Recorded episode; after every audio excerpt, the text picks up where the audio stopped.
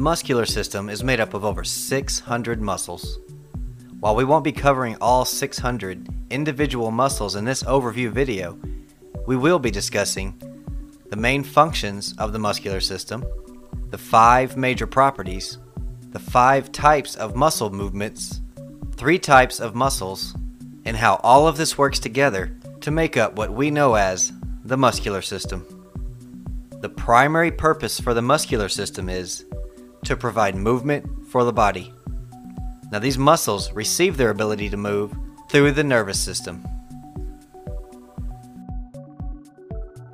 There are five major properties to the muscular system. Number one, muscles are excitable or irritable. This means that they are capable of receiving stimulation and responding to stimulation from the nerves. 2. They are contractible. After receiving stimulation, they are capable of contracting or shortening. Being extensible means a muscle can be stretched without damage by the application of force. With elasticity, a muscle is able to return to its original resting shape and length after being extended or contracted. The muscular system is adaptable in that it can be changed in response to how it is used. For example, a muscle will enlarge or undergo hypertrophy with increased work. But on the other hand, it can go into atrophy or waste away if deprived of work. Now, let's look at the five types of muscle movements. Number one, adduction. Adduction is the moving of a body part toward the midline of the body. Abduction is moving a body part away from the body. Flexion means bending a joint to decrease the angle between two bones or two body parts. Extension is straightening and extending of the joint to increase the angle between two bones or body parts. And lastly, rotation involves moving a body part around an axis. The muscular system is divided into three main types of muscles, and each of these types can be moved by one of two ways either voluntary or involuntary. The cardiac muscle is an involuntary muscle, meaning it operates without any conscious control. These muscles form the walls of the heart and contracts to circulate the blood. The visceral or smooth muscles are also considered involuntary. These muscles are found in organs or organ systems such as the digestive or respiratory system. And the third type of muscle is the skeletal muscle. These are what we typically think of when talking about muscles. These muscles attach to the skeleton and provide the skeleton with the ability to move. The skeletal muscles are classified as voluntary. This is because we have to make a conscious effort or decision to make them move. Although muscles obviously make up the muscle system, there are still some supportive structures that we need to look at that are also a necessary part of the system. Tendons and fascia are important supportive structures for the skeletal muscles. Simply put, tendons are what attach a muscle to a bone, and fascia connects muscles to other muscles. Tendons and fascia work together with muscles which create the muscular system necessary for movement. While not technically part of the same system, the nervous system is intrinsically connected to the muscular system of the body. It is essential to the voluntary skeletal muscles. If the communication from the nervous system is severed from the skeletal muscles, the skeletal muscles will not be able to produce movement for the body. The body is now in a state of paralysis. This is known as quadriplegia. The only organ that is not directly dependent upon the nervous system is the cardiac or heart muscle. Now there is so much more to discuss about the muscular system, but that's as far as we'll go in this introductory video.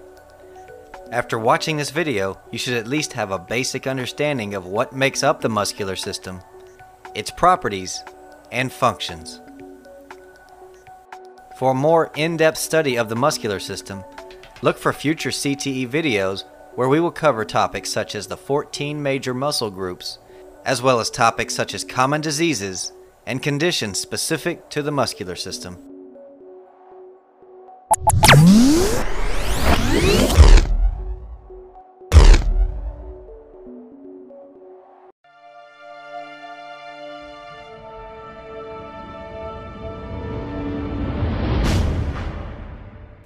The muscular system is made up of over 600 muscles. While we won't be covering all 600 individual muscles in this overview video, we will be discussing the main functions of the muscular system, the five major properties, the five types of muscle movements, three types of muscles, and how all of this works together to make up what we know as the muscular system. The primary purpose for the muscular system is to provide movement for the body. Now, these muscles receive their ability to move through the nervous system. There are five major properties to the muscular system. Number one, muscles are excitable or irritable. This means that they are capable of receiving stimulation and responding to stimulation from the nerves. Two, they are contractible. After receiving stimulation, they are capable of contracting or shortening.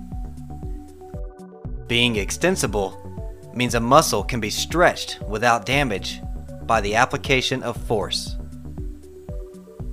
With elasticity, a muscle is able to return to its original resting shape and length after being extended or contracted. The muscular system is adaptable in that it can be changed in response to how it is used. For example, a muscle will enlarge or undergo hypertrophy with increased work. But on the other hand, it can go into atrophy or waste away if deprived of work. Now, let's look at the five types of muscle movements. Number one, adduction. Adduction is the moving of a body part toward the midline of the body. Abduction is moving a body part away from the body. Flexion means bending a joint to decrease the angle between two bones or two body parts. Extension is straightening and extending of the joint to increase the angle between two bones or body parts.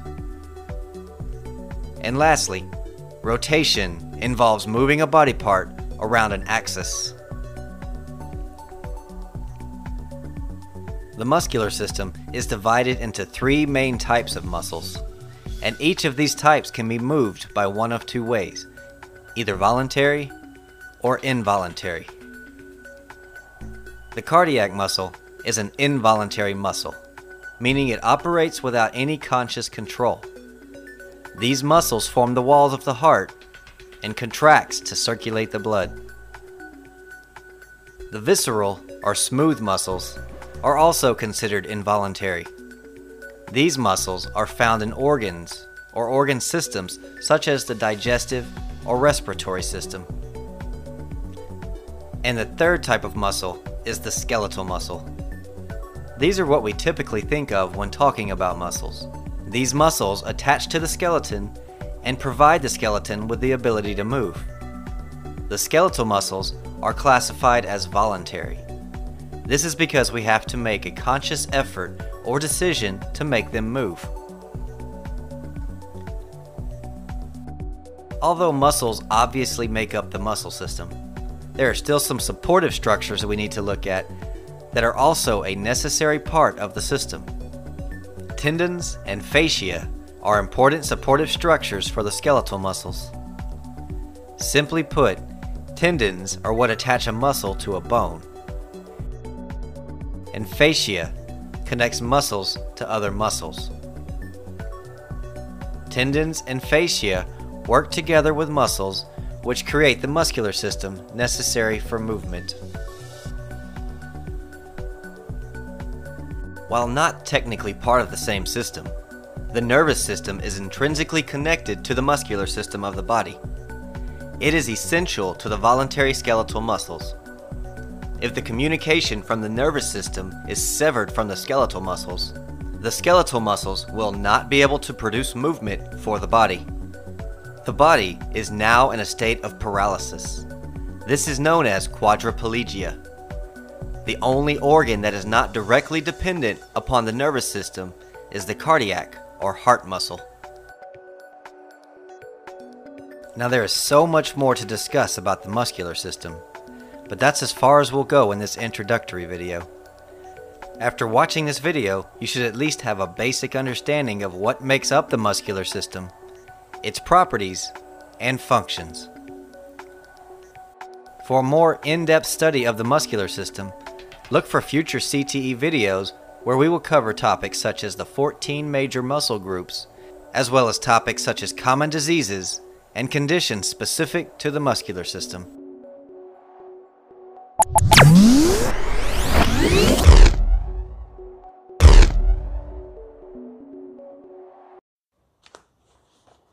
Good morning children. Today we will discuss about teeth.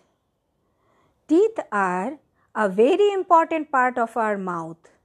They give shape to our face and help us in chewing food. Thoroughly chewed food gets easily digested. Tongue and teeth together help us to speak. Our mouth contains an upper jaw and a lower jaw. Teeth are present on both the jaws and are held with the help of gums. The outer and visible part of a tooth is known as crown. The part of the tooth embedded in the gum is known as root. The root helps to keep the tooth in place. The crown and the root meet together at a place called the neck. The enamel is the outermost covering of the tooth. It makes the crown look white and shiny. The enamel is the hardest substance in the human body. It protects the crown from the wear and tear that occurs due to tearing, biting, and chewing of food. Below the enamel is the dentine. It is not as hard as enamel. It is the largest part of the tooth and is yellow in color. It supports the enamel and protects the innermost part of the tooth that is known as pulp. The soft pulp that lies inside the dentine contains nerves and blood vessels. They give nourishment to the tooth. The pulp sends and receives signals from the brain. Types of teeth A newborn baby does not have teeth. A six months old baby starts getting the first tooth. Till the age of three years, a child has 20 teeth. This first set of teeth is called milk or temporary teeth. Around the age of 6 years, the milk teeth start falling one by one. Each milk tooth is replaced by a new tooth. By the age of 13, all the milk teeth are replaced by a new set of teeth called permanent teeth. These remain throughout our life. When we look inside our mouth, we find different types of teeth. There are four types of teeth. Each type of teeth is different in shape and functions. The first type is known as incisors. They are chisel shaped, flat, and sharp edged front teeth.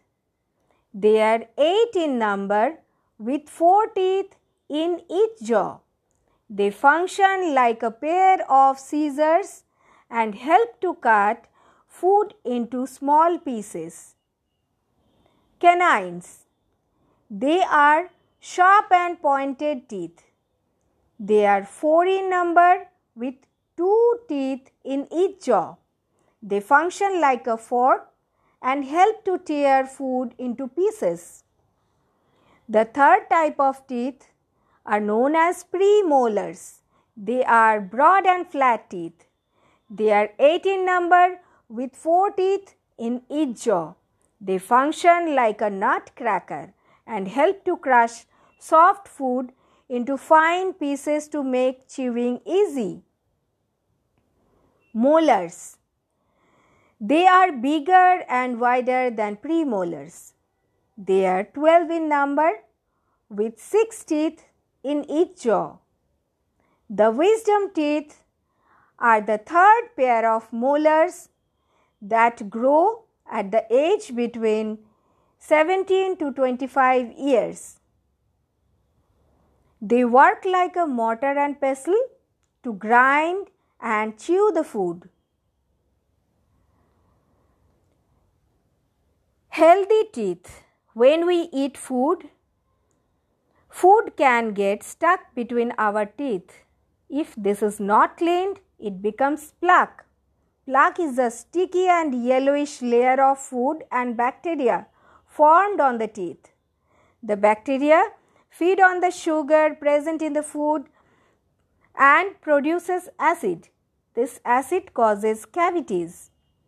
This further affects the nerves in the pulp leading to pain and tooth decay. So, to keep our teeth healthy, we must follow certain good habits. Drink plenty of milk to get calcium to build strong teeth. Brush your teeth regularly twice a day. Rinse your mouth after every meal to keep it clean. Get your teeth examined by a dentist after every six months.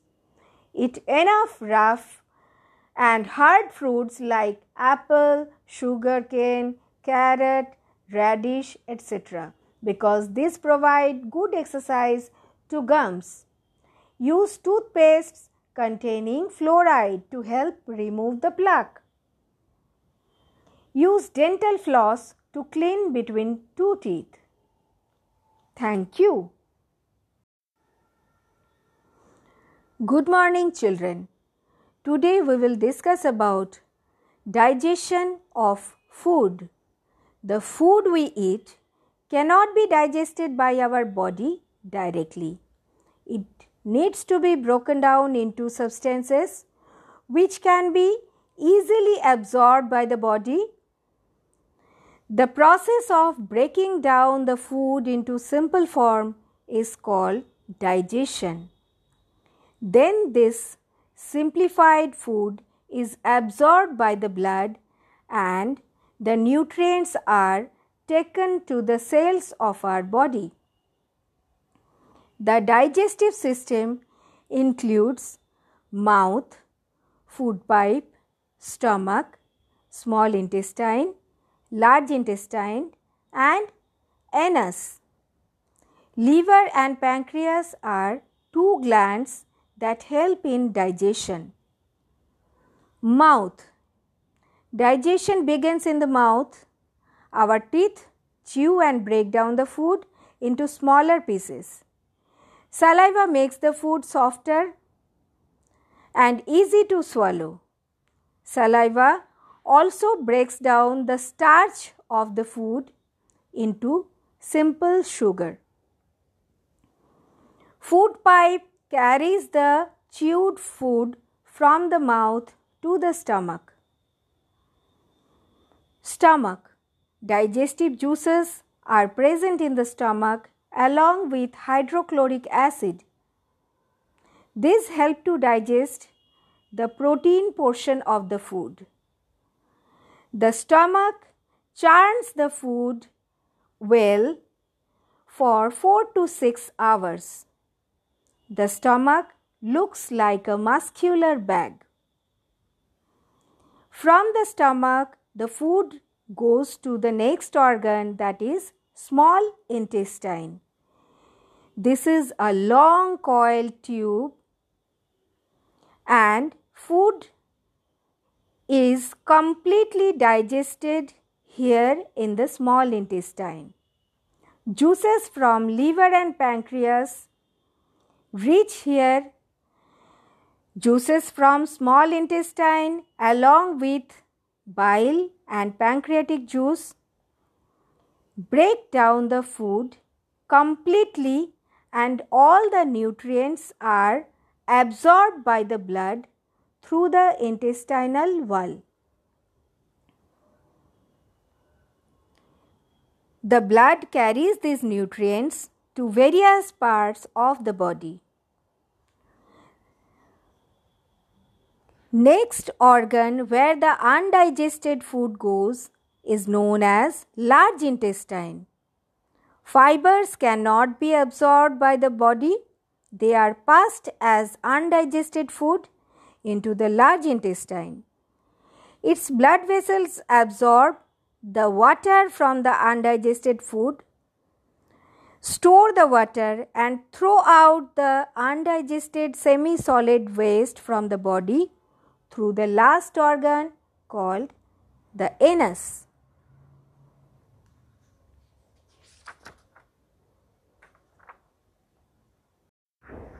Good morning children. Today we will discuss about reproduction in animals. Lifespan is a period of one's life. All living things have certain lifespan. They die when their lifespan is over. Living beings produce their own kind to ensure the continuity of generations. The process by which living things produce their own kind is called reproduction. Animals reproduce in two ways. Some animals give birth to babies or young ones. They are called mammals or viviparous animals. Some animals lay eggs from which their young ones hatch. These animals are called oviparous animals. Animals that give birth to young ones. Animals that give birth to young ones are called mammals. They have hair on their body. They feed their young ones with their own milk. Most mammals live on land and breathe through lungs tigers, lions, goats, dogs, elephants, horses, rabbits, and human beings are mammals. Whales and dolphins are mammals, but they do not have hair on their bodies. Before being born, the young ones grow inside the body of their mother. After the birth, the young ones need care. The parents take care of their baby. Mother feeds the baby with her own milk. The babies need protection till they can take care of themselves. Do you know? Animals like kangaroos carry their young ones in their pouch.